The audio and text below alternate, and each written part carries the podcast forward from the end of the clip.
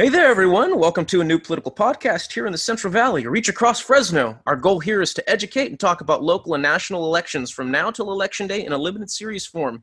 My name is Isaac. Uh, I'm a former candidate who lost by 200 votes in March, unfortunately. I'm now a former DNC delegate for Independent Senator Bernie Sanders in 2020, a admitted Democratic politics journeyman through any and all campaigns here in my young life and a former host of a political uh, podcast that I hosted with my dear friend Luke Colvard called Straight Ahead to the Left. But now I am joined today in our new show, Reach Across Fresno, by my dear friend Nav. Introduce yourself, my friend. How are you doing? Thank you for that great introduction, Isaac. Hello, Reach Across Fresno listeners. My name is Nafgarn Gurum. I go by Nav. A little bit about myself. I am a lifelong Fresno County resident. I am currently a college student at UCLA and over the course of my young career, I've been fortunate to intern and volunteer for various local political campaigns, as well as intern for various local electeds here in Fresno County, as well as in LA. Um, this is my first time podcasting and really, really excited for this. And I want to begin by giving a warm welcome to our two guests here with us. We have James Martinez and Blake Zante, both candidates for local office this November. And with that, I'm going to kick it off with James. James, why don't you introduce yourself? Well, Nav and Isaac, thanks for having me uh, on your program tonight. It's a pleasure to be with you both. Um, you know, I've been, I've obviously followed both of you uh, in Young Dems, and Isaac you used to be one of my interns in Senator Harris's office. so, um, no, just a little bit about myself. Yes, I am a candidate for the Fresno County Board of Education in Area 3. Um, I have lived in Fresno all my life and have attended Fresno schools such as Fresno High, went to Fresno City College, transferred to Fresno State where I received my undergraduate degree in political science. Um, I went into the professional field and became a professional staffer, uh, working for most recently uh, Senator Kamala Harris, who is our who I hope to be our next Vice President of the United States, and her Central Valley field office covering the Central Valley and Central Coast. Uh, I have then I have now moved on, and now am the uh, district re- representative for Senator Melissa Hurtado in the California State Senate, covering Fresno and Tulare counties. Um, in between then uh, and now, I uh, received my graduate or my graduate degree at the University of Southern California in Communications Management. Um, and now decided to take a deep dive into politics further and run for office. Right on my uh, former boss. We'll uh, we'll go now to our uh, our wild card of the evening here, Mr. Blake Zante. Blake, how are you doing tonight? Introduce yourself, a friend. Well, thanks, thanks for that that introduction. Um, thanks, Isaac and Nav, for uh, having me on your your podcast. I really like the premise, um, and even though I'm outnumbered as the uh, only Republican here, it's a pleasure to be with you guys and, and James as well. Um, a little bit about myself: um, I am a candidate for uh, Fresno County uh, Board of Education District 2. And um, I'm born, born and raised in Fresno. I've lived in Fresno for uh, mostly all my life, um, except for a, a, brief stint in Sacramento, um, where I was a, um, after I graduated from Fresno State, I did the um, Senate Fellowship Program at the state capitol.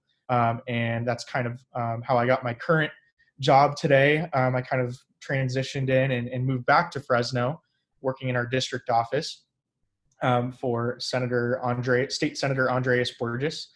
So we are neighbors with uh, James and Senator Hurtado's district, and um, really enjoy working with their office on on stuff as well.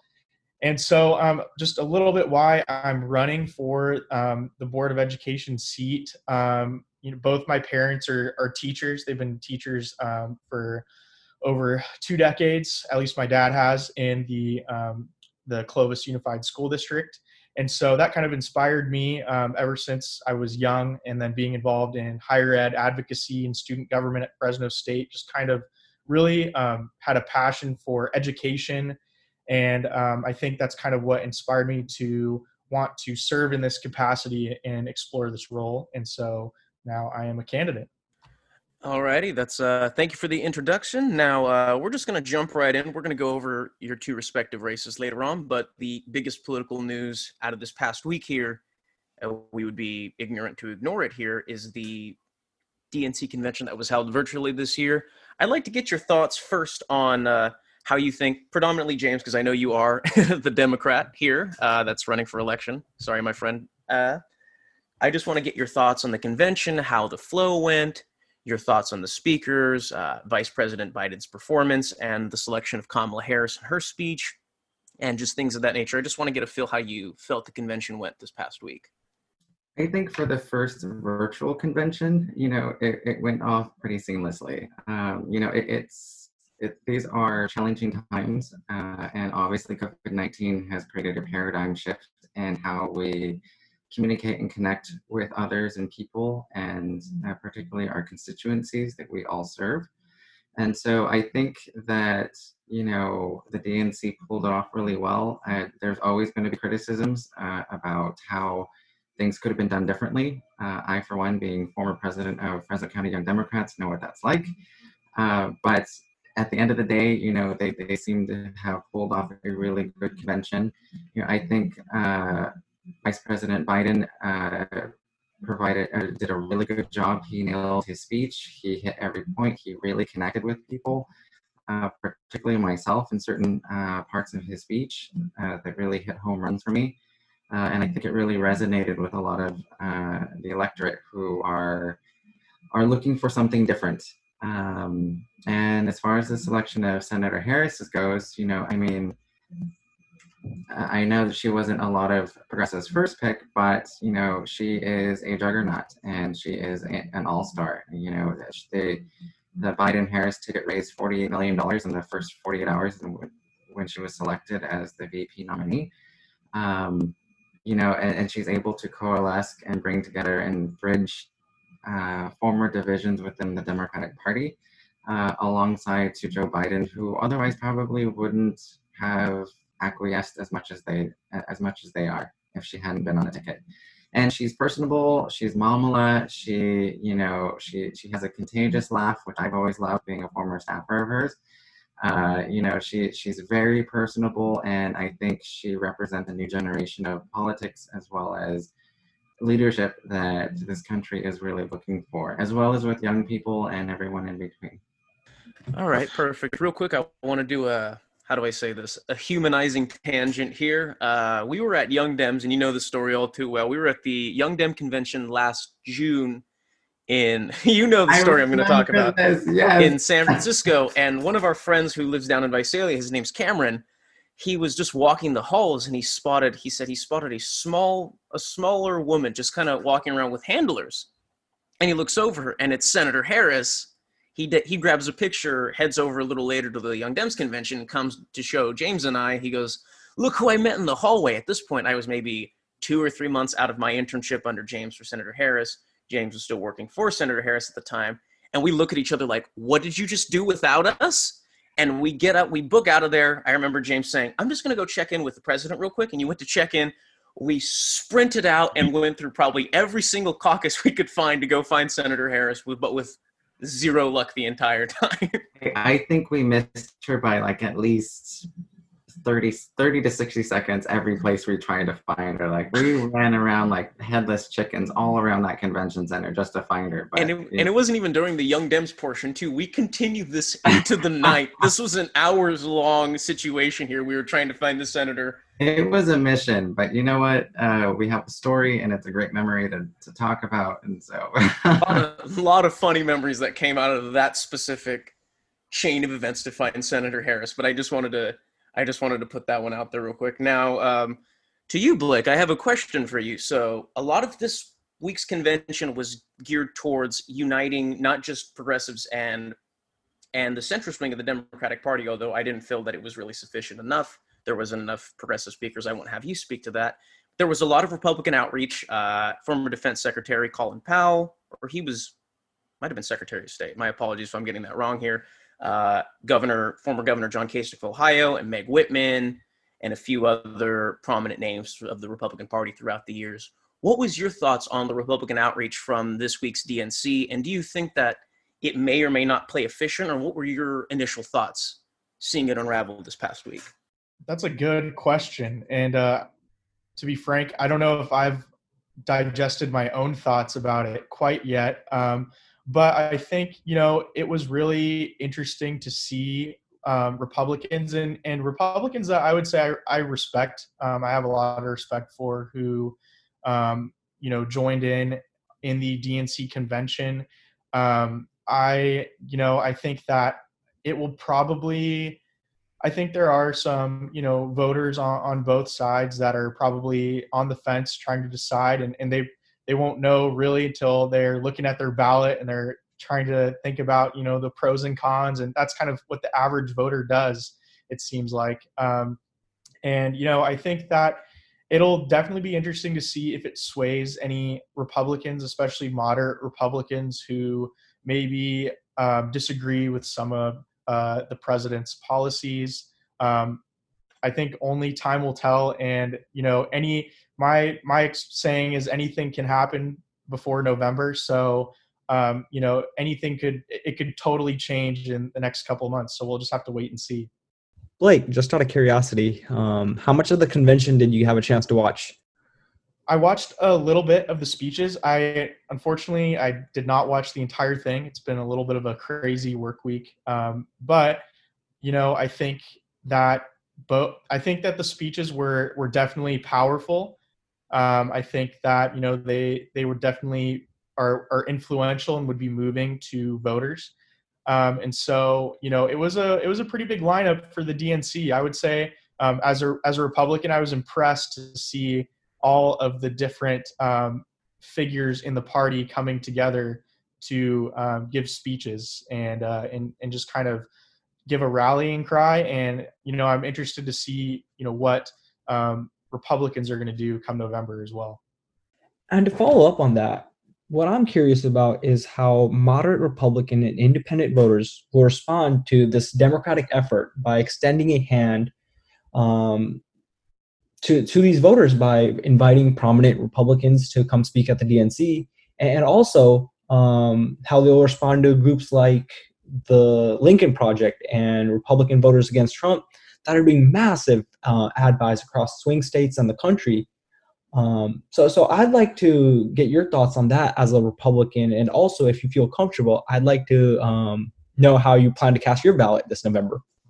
Sure. Um, you know, honestly, I I kind of wait until um, it gets a little bit closer to make that decision. Um, that's what I, I kind of do with every election, um, no matter what the the race is, just because I I kind of want to see you know everybody lay out their arguments and everybody kind of lay out their um, and, and kind of see how their campaign goes. Um, so um, I'm not I'm not sure yet, honestly. With the Lincoln Project, um, I would say it's really interesting because it's gained a lot of following among moderate Republicans across the country. Um, and so I think that that's going to be a factor for sure. Um, a lot of independents and Republicans who traditionally decide a lot of presidential elections and, and national races.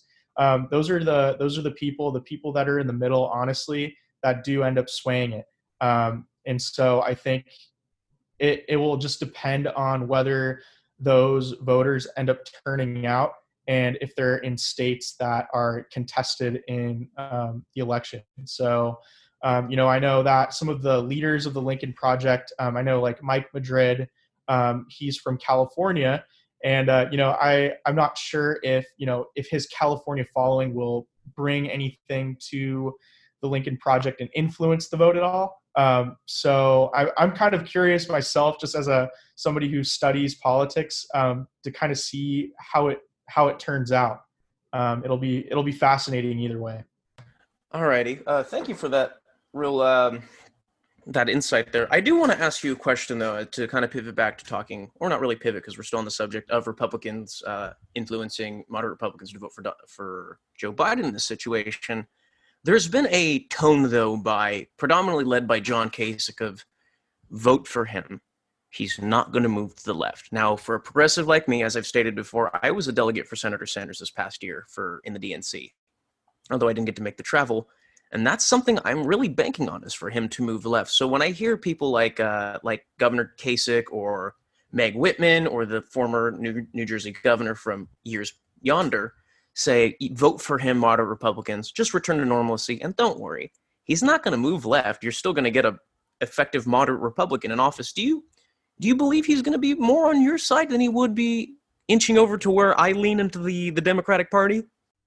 I don't. I, I'm not sure. I think you know. I think it ha- there's an interesting dynamic there with, um, you know, him picking Senator Harris as his running mate. Um, I think it'll depend on a few factors. I think it'll depend on who he selects as his his team, his cabinet, um, to run the administration. Um, so I think it, it, it's it'll be tough to say. I think that for the most part, generally, um, in my opinion, most presidents, even though they do lean a little bit left or a little bit right, um, with a few exceptions, obviously, that I think that most of the time they are kind of they stay a little bit centrist um, because you know they're trying to lead the entire country. Um, obviously, there are exceptions to that, um, but I think that even you know I think even Obama to an extent, um, President Obama, I think he was kind of centrist in a way as well. So um, I think it'll just really depend on the team that he or that uh, Joe Biden selects if he wins in November. Um, and you know I think that overall the country does kind of push presidents generally um, to be in the middle. So um, it, it's it's very possible, I would say. Yeah, Blake, I, I think you make a great point there. It, it's going to be interesting to see who Joe Biden and Kamala Harris really decide to surround themselves with. And kind of, since we have a former Kamala staffer here, um, James, I want to get your perspective. Uh, where, which way do you think um, Joe Biden and Kamala go? Do they go and pick, um, you know, uh, people from more of the left wing of the party, or, or did we just see um, with the DNC? Did we, did we see how their administration is going to look like? Is it going to look like their DNC lineup with with a few Republicans even in there? Um, so, James, uh, why don't why don't you tackle it? Well, I agree with Blake that you know uh, more often than not, presidents, um, obviously with some exceptions, uh, straddle the middle to try and represent the majority of the country. Um, I think a lot of it really depends on the makeup of Congress um, and what obstacles that, that that brings along with it. You know, I mean, Obama had, you know, both chambers of Congress when he was first elected, and there were, you know, obstacles concerning one party rule. And then uh, Republicans took over and created even more obstacles. Um, simply because they, they had that power. I, I honestly think it really depends on the makeup of Congress. I think with the addition of Senator Harris to the ticket, um, I don't think that's uh, as well as whatever the makeup of the cabinet is, which you know we're all seeing stories on Politico and The Hill and various other news outlets that you know Vice President Biden is going to be as moderate as we think. Um, I I think with Senator Harris and several others, you know, he might be more progressive than people might think or portray him as to be. Um, but I, I, honestly really just think it, it, it, depends on the makeup of Congress and what the new Congress is going to look like because that's really going to make or break either you know whether President Trump stays in office or you know if Vice President uh, Biden wins in November. I think that's a really good point, actually, um, that I forgot to kind of mention is I think it really does depend on uh, the makeup of Congress as well, um, just because I think we've seen in like the modern presidency um, a shift towards more um, executive action, um, whether it be from you know any of the list of modern presidents that we've had in our country, and so I think that you know it really does depend on how Congress is going to either react or um, how they're going to act if they're going to be passing legislation that's in line with whether it be you know Trump or Biden, whoever's in office. Um, and if not, then we could see a you know a president that is maybe frustrated with Congress, takes more executive action, and depending on that, it goes back to that administration depending on the individuals that are surrounding and influencing policy making at the executive level, um, I think that will also influence whether or not there's a more centrist perspective or right or left. Um, and so I think it, it really does go back to Congress, who's leading it and who is um, in control.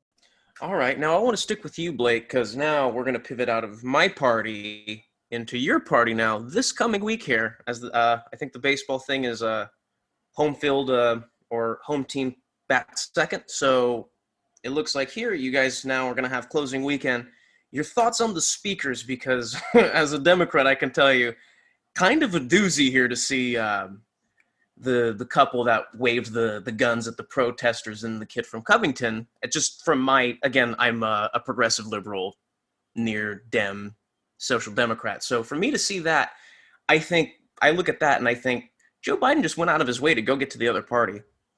I think Donald Trump's just merely trying to hold his base. I don't even think I know he's just trying to hold his base, and this is how he fundraises. So for you as a Republican, I want to get your thoughts on what you think next week is going to look like for your party, and if you think that it's going to be valuable outreach from coming from a president that has yet to attempt to unite the country within these four years he's been president. That's a good question, um, and you're you're making me just self-reflect as well. Um, I think I honestly I haven't seen a list of speakers. Do you have it in front of you by chance? I haven't I did. Let me pull it up. Okay. I, I did have it real quick here, but I know it, it's going to consist of uh, First Lady First Lady Melania Trump, Kellyanne Conway, Donald Trump, Kevin McCarthy. Um, let's see here. Let me get the let me get, pull up the list here. I'm just okay. spitballing the ones that I know off the top of my head here. No worries. Well, kind of why maybe while you're doing that, um, I guess yeah, I think you know it's kind of been um, something that's been the president's campaign tactics since I think you know 26 2015 when he started um, was kind of appealing to um, his base. Um, you know, just object objectively speaking, I think that he's really um, maintained that tactic, um, trying to turn out voters that are are strong supporters of his in his base. Um, so you know, I'm not I'm not too surprised about that.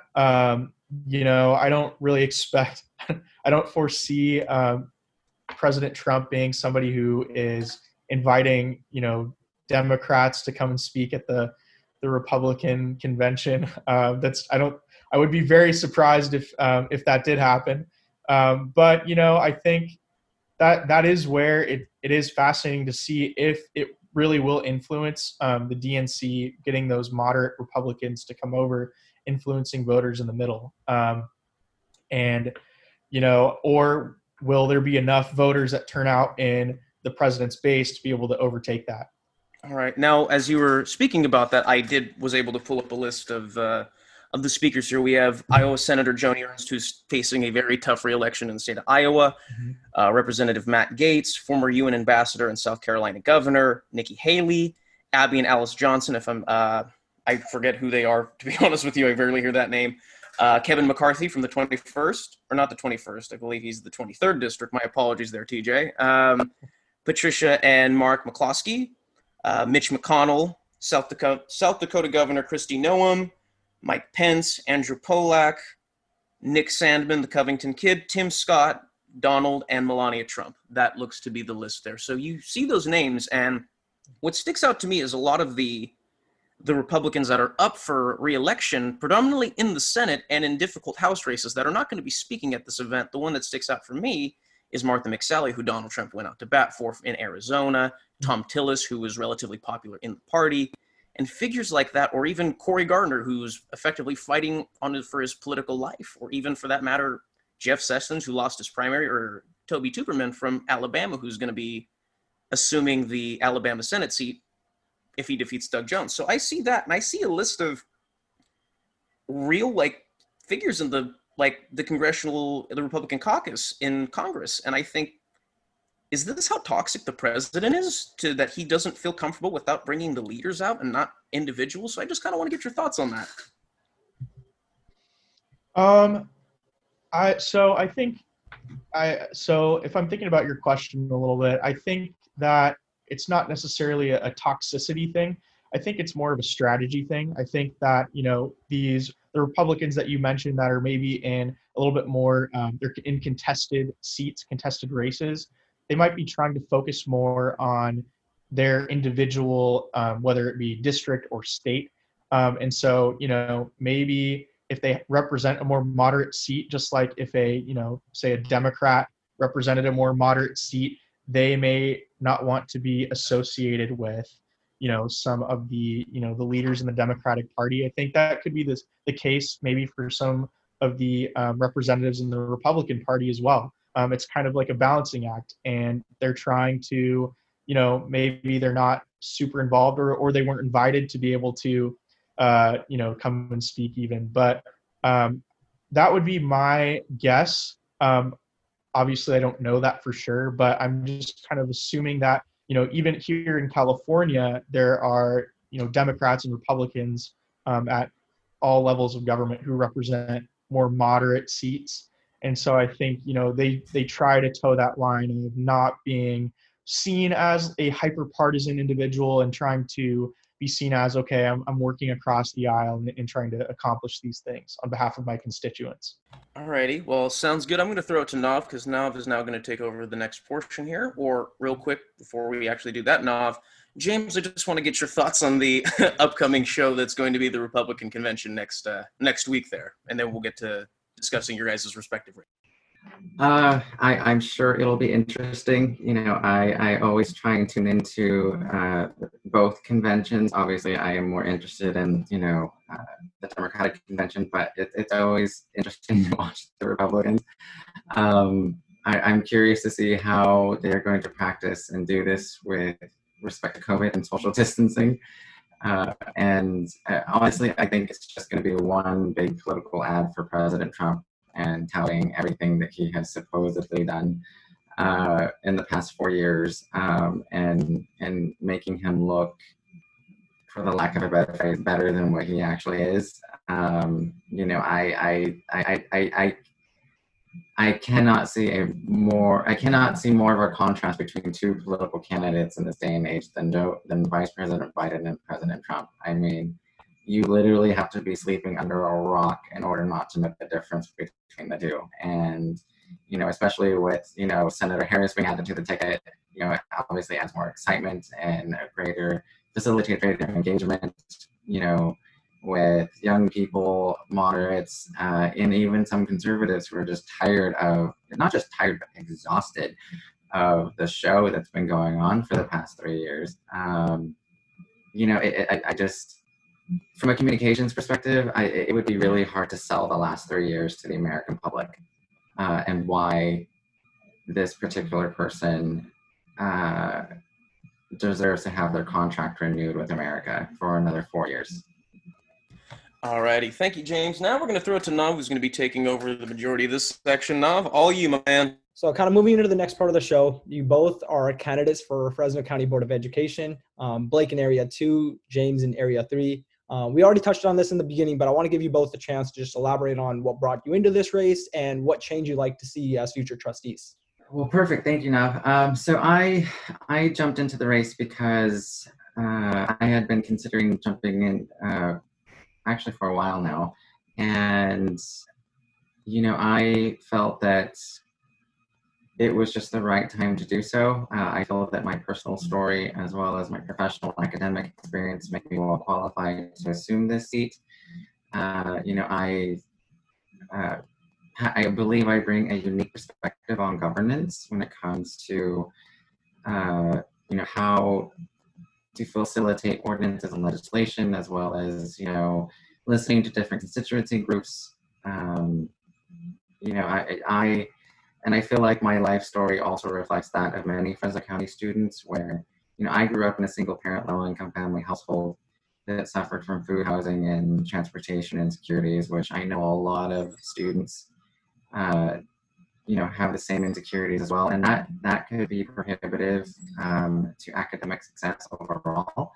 But it can also be compounded also in this day and age with respect to COVID uh, 19, where we where this particular pandemic has created a paradigm shift in how we instruct our students and how we deliver education to them.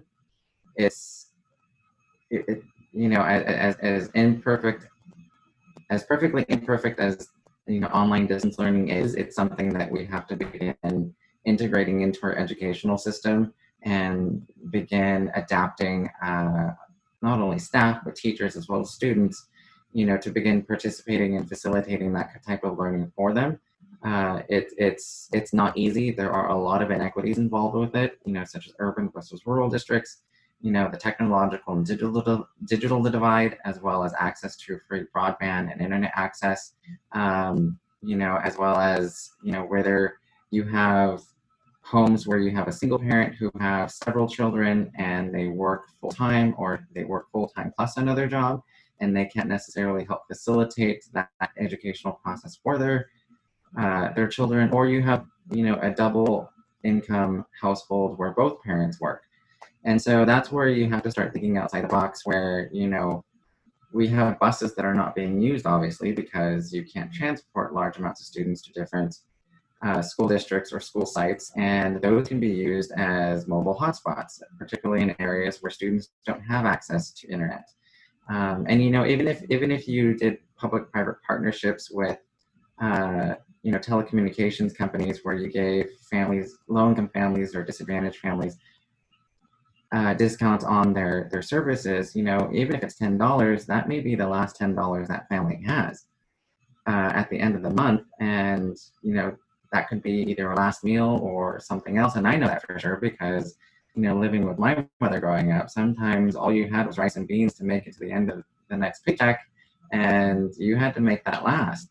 And so we have to start thinking about things like that. And in terms of families that, you know, aren't able to necessarily watch over their their children and eh, participating in online distance learning, you know, you could also develop co-ops within neighborhoods or within certain areas where you have certain people who are able to facilitate that learning process and take turns and rotate that that responsibility to ensure that students are participating in in their education as well as you know doing the work and staying on task.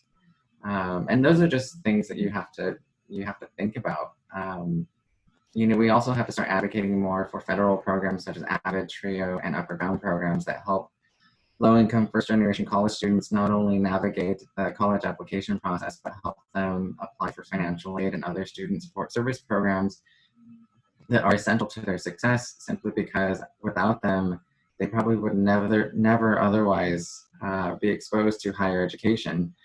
and I'm not saying that, you know, a four-year university or graduate school is for everyone. I, I, I have family members where that has not worked for them but they have gone to trade and professional careers uh, and and uh, trade and vocational programs where you know you know I, I one of my tenets of my platform is identifying students in middle school and high school where you know if they if, if they feel that college is not for them then start identifying courses for them to take in order to facilitate their entrance into a vocational program immediately upon graduation from high school so that when they enter those programs, they have a job waiting for them uh, upon graduation from those programs. And, you know, with Central Valley, with the economic outlook of the Central Valley, you know, those programs are essential in providing essential jobs uh, in critical areas that we need to diversify our economy in. And so, you know, it's, it's things like that that we have to start pushing and advocating for. Um, I don't believe that that are that is happening at the moment. Awesome. Sorry. Thank, thank you, James. Long. No, that, was great. and then Blake, um, same question that you just kind of elaborate what got you into the race, and then um, what what change you like to bring once you're a trustee. And real quick before you begin, we should also preference that they are running in different districts. If we haven't said it earlier, they are not running against each other. Believe me, our show's not that important yet that we're getting two candidates head on head here. Uh, but just clarify, you're running in District Two, I believe, correct, Blake?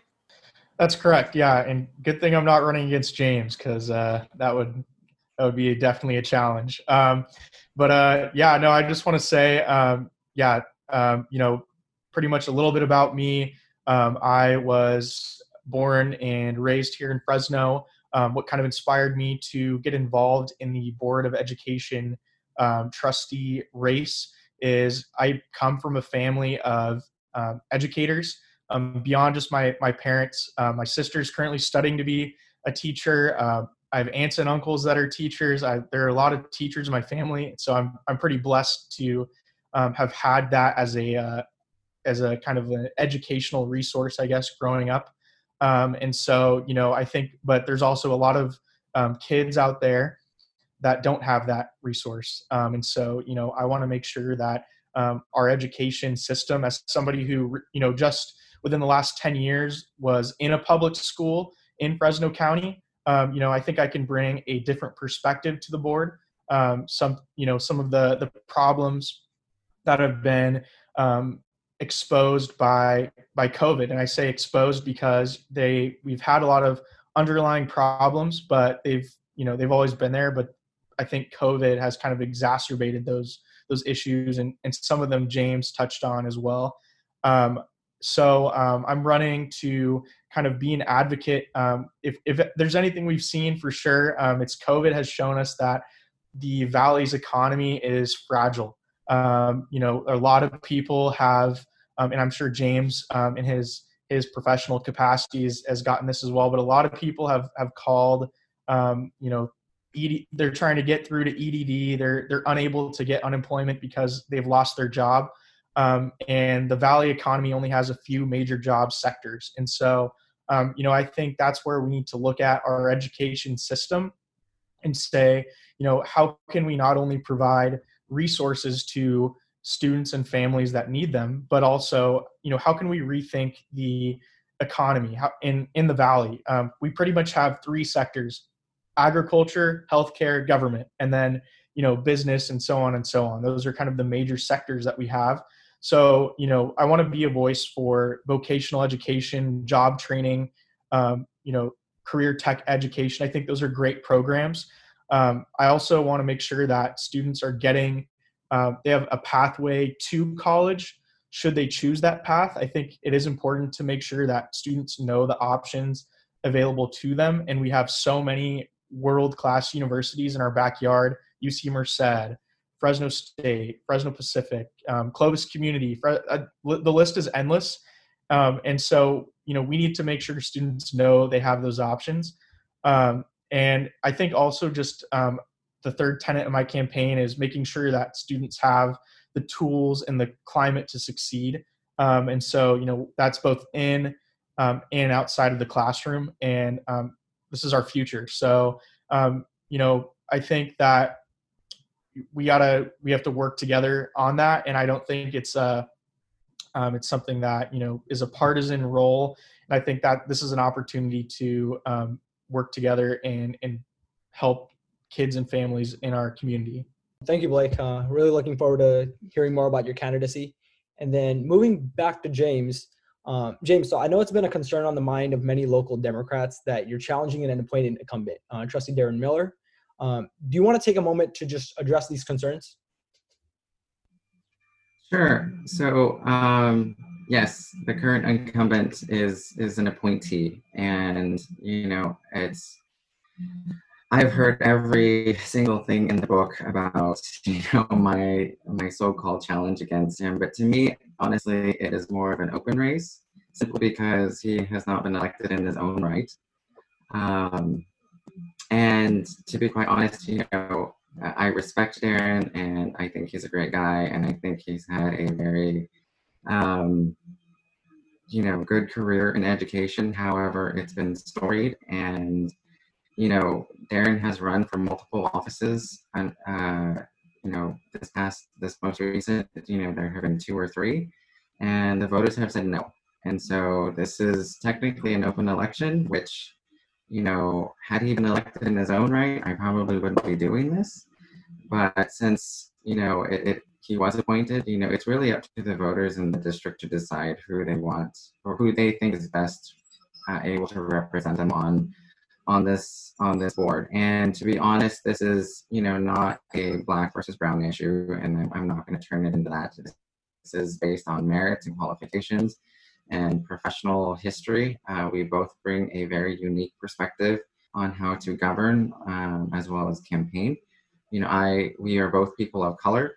Uh, I represent another additional constituency, which is the LGBTQ plus community, which I also think I also think is an added value to my campaign because there that specific constituency isn't really well represented on a lot of boards or councils or you know in the legislatures throughout this area. So it, it's, you know, I understand it, it creates a tough choice um, for local Democrats, but you know, it's not like this has been unprecedented where there hasn't been a Dem on Dem race before. Um, so this is not a singular issue. This has happened in the past, even most recently in the primaries. So you know, it, it's it's. I think it's just a matter. When all it comes down to is a matter of um, perspective and qualifications and merits. Awesome. Thank you for answering that, James. Hopefully that clears things up for a lot of people. And moving back to Blake, um, GV Wire had reported how you flirted with um, filing before you had actually filed, and this was also kind of pointing out pointed out on social media. And the way I've interpreted it thus far is, you went on Thursday, you filed, and then you rescinded your um, filing that same day, and then during the extension period, you came back and, and filed on Tuesday. So th- this left a lot of people confused, including myself. So if, if you want to just take a moment and, and explain what happened. Sure. Um, yeah, I um, I did do that. I submitted my application on Thursday. Um, I was kind of I was eager. I was ready to go, and uh, I didn't I didn't file any like official candidate paperwork until um, the, the the following Tuesday. Um, so that's when I became, I guess, an official candidate. Um, but you know, quite honestly, I was I was eager, and I just had to, you know, talk to um, my fiance about it and my my family um, because running for public office is not a you know it's just not a walk in the park undertaking undertaking and so um, i kind of you know i wanted to get their go ahead honestly um, first before i just jumped in and, and went for this. And so that's kind of where i was like oh you know you know maybe maybe i need to wait. Maybe i need to hold off um, because if i don't have their support uh, they're they're the biggest endorsements you can have is your your close friends and family honestly that that matters so um, so that's kind of why i as david taub uh, my my good friend david taub we put it played hokey pokey um, i kind of laughed at that. But um, you know i think that um, it's it's just important to have support of you know friends and family first before you decide to do something like this. And my second question for you, um, there were two other candidates who had filed or taken out a candidate application. Um, Gail Gaston filed weeks in advance. Um, she was the only candidate in this race for a while. And then there was another young Republican who had at least taken out a candidate application. Um, and Gail Gaston dropped out on the last day, and the other candidate did not end up qualifying for the ballot. So, my question for you there is Was there any coordination amongst your campaigns and their potential campaigns um, to lead them to make those decisions, or did they make those decisions independently? Uh, no, um, there was not. I, uh, you know, I, I thought honestly, I thought it was going to be me and Gail Gaston. Quite frankly, I think everybody did. Um, I um, I respect Gail Gaston. You know, I think she's she's been around in this community for a long time. Um, I don't know the other gentleman who um, submitted a candidate application and then didn't file paperwork. Um, so um, now it's just me and and another candidate that are running for the seat. So um, yeah, so I'm just looking forward to running a, a good race. Thank you for that. And now I want to get both your perspectives on schools reopening. Um, recently, this has been a highly controversial topic locally. I mean, we had uh, Clovis schools try to reopen before the governor came in and had shut them down. Uh, right now, we currently have at least two schools locally that are just defying county orders and still continuing in person learning. Um, that is Immanuel in Reedley, and then we have Clovis Christian. Um, there might be a third one that I'm not aware of currently. And so, so I want to get your takes on what the future of education looks like during this pandemic, and also if and when you would be supportive of reopening in-person learning. Well, I, I'll go first. I, I think first and foremost, you know, in terms of reopening, uh, you have to take in consideration the safety of students, staff, and faculty. Uh, you know, COVID nineteen is is is something serious that we all have to, you know, take in consideration in our daily lives and start integrating certain, you know, social aspects uh, into our everyday lives. And you know, if it if if it's not safe and the numbers aren't decreasing and you know the the cases continue to rise, then you know our our responsibility in representing students, you know, is to put them first and to ensure that their safety comes first as well. And if it's not safe for schools to open, then schools should not be open. I understand that there's an eagerness to to open pre, uh, preemptively, but again, you know, this is a huge public safety crisis, and it, it, it's a called it's called a pandemic for a reason. And if we're not following the guidelines in which the state uh, is is is implementing, regardless of whether we agree with them or not, you know, Fresno County is never going to get off the watch list, uh, as well as you know its neighboring counties and, and, and its counterparts throughout the state. So we have to be diligent and we have to write this out as long as we can uh, and adhere to social dis- distancing and the guidelines that are being implemented by the state um, if we want to reopen sooner. It, it's just it's it's a fact of life at the moment, and if people haven't adapted by now, it is mind-boggling to me as to why they haven't. Uh, and it, it really is just something that that is non-negotiable, at least on my part. And Blake, your thoughts on the same question, just reopening and staying closed?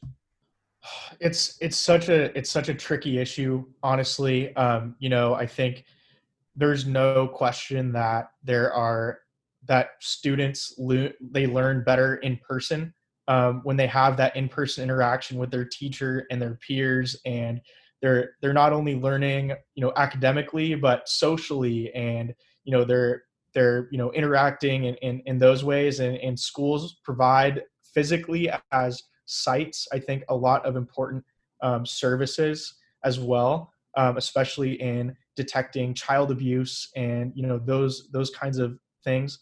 Um, but you know james i would agree with james. Um, as much as you know it's so hard right now for working parents and it's it's it's tough for a lot of families but you know this the pandemic is serious. The numbers in fresno county are increasing. Um, we have to look at the data.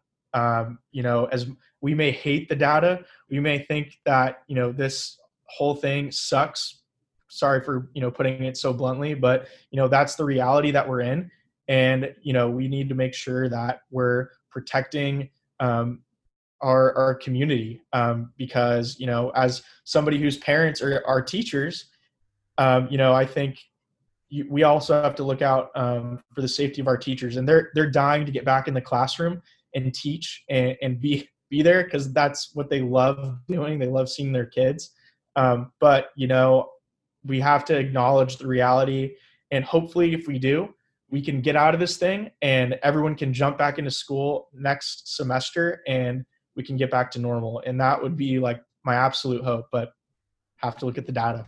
Alrighty, well, thank you for that, Blake. Real quick before you go, because uh, I know you are a Fresno State alumni, and I wanted to bring something up to you that's been going on that's been actually fairly nationally politicized as well. That also can touch here at home. Uh, Mountain West football got canceled this year, unfortunately. I don't know if it's more cancellation than it is postponement. I just want to get your thoughts on on how what you think no football in Fresno is going to affect our local economy and how it affects more or less the morale of Fresno State students and alumni. Well, it's definitely going to impact all those things. Honestly, I think um, you know I love going to the football games personally; they're a lot of fun. Um, I it's my understanding that they bring in about $15 million in revenue. Um, so this is going to have a huge impact to the university's overall, um, you know, financial stability. Um, on top of that, you have, you know, parents and teams and, and people that travel into Fresno from out of town that stay here and, you know, buy things here and contribute to the local economy. So it's going to negatively impact that. Um, you know, I think I I kind of I understand the rationale behind it, but um, it's going to be really tough. And you know, I don't know if there's a solution. It's a little hard because you know we're talking about students here. We're not just talking about professional athletes. Um, but I don't know if there is a NBA style, um, you know, bubble type solution that could be implemented. Um, but you know, I think that it's it's going to be really hard to to take the hit um, locally. So I'm bummed personally, but you know it's it's going to be tough. All right, I just wanted to get your thoughts on that. Just a just a real quick tangent on that as well. And then, as you say, the NBA bubble. I'm in the back right now watching Game Three of the the Lakers and Blazers right now. I think the Lakers are slightly up. LeBron's starting to look like himself again, so this should be interesting. Real quick before we close out, I'm just going to give my food recommendation of uh, Fresno County for the week. This is just all the county here. I went into Sanger recently. I had myself some Big Mamas, which very unpopular opinion here. I think it's better than Chuck Wagon personally. So if anyone gets a chance that's listening, I see your face, James. That's pretty controversial, but you know what? That's what we're going to do here. Get some controversial takes. Go to Big Mamas if you get a chance. Support our local economy. Support some local businesses. Uh, my name is Isaac. I want to thank Blake and James for coming on the show. Good luck to them in their races. And uh, again, I've been Isaac. That is my friend Nav over there, and that's how we're going to close out. We will see you soon.